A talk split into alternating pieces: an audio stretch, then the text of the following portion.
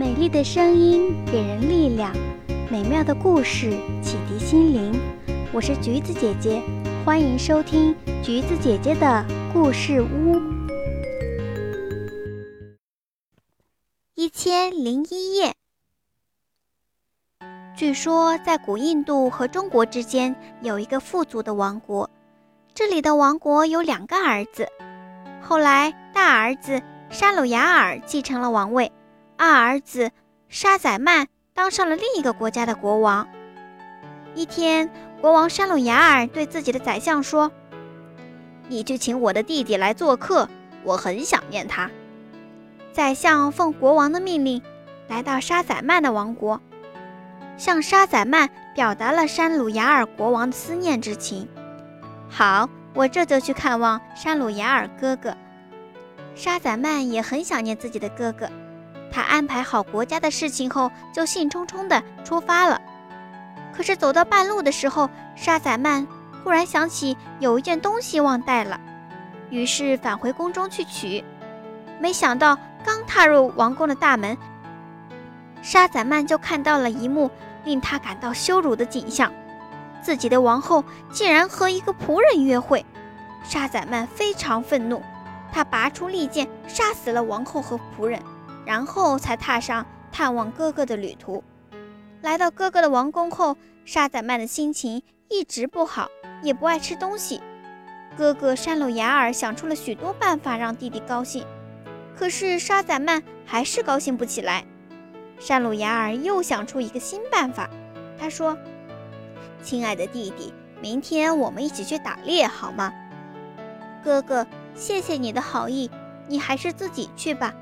别让我的坏心情影响了你的快乐。沙宰曼听弟弟这样说，山鲁雅尔也不便多问，就带着队伍打猎去了。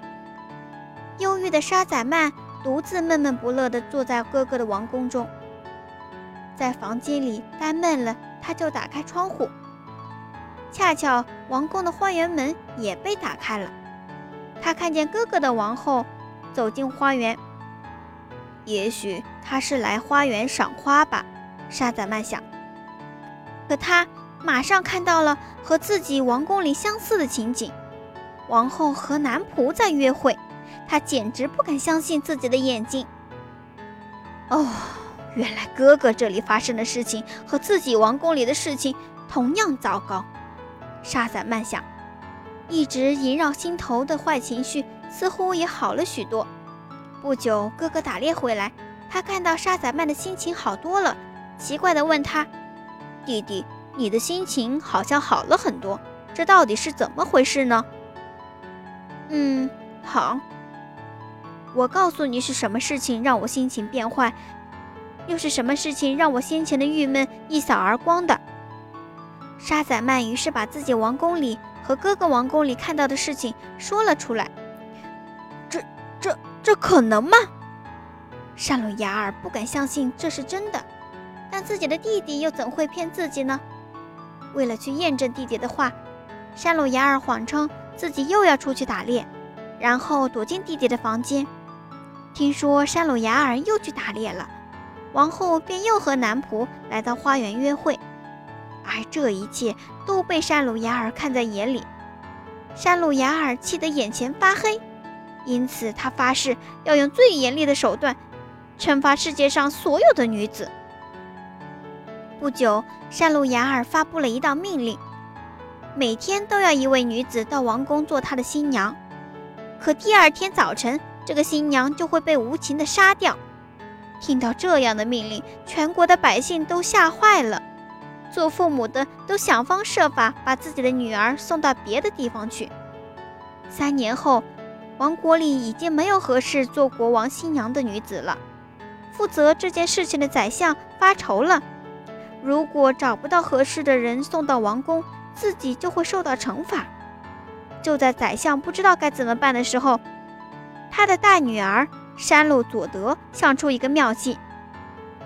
他把计策对父亲和妹妹一说，大家都认为这的确是一个能帮助天下百姓的好办法。这天夜里，山鲁佐德来到王宫，做山鲁雅尔国王的新娘。见到国王后，山鲁佐德说：“尊敬的国王，我是一个快要死的人了，我很想见见我的妹妹。”国王答应了他的要求。不一会儿，山鲁佐德的妹妹来到王宫，他们当着国王的面相互道别。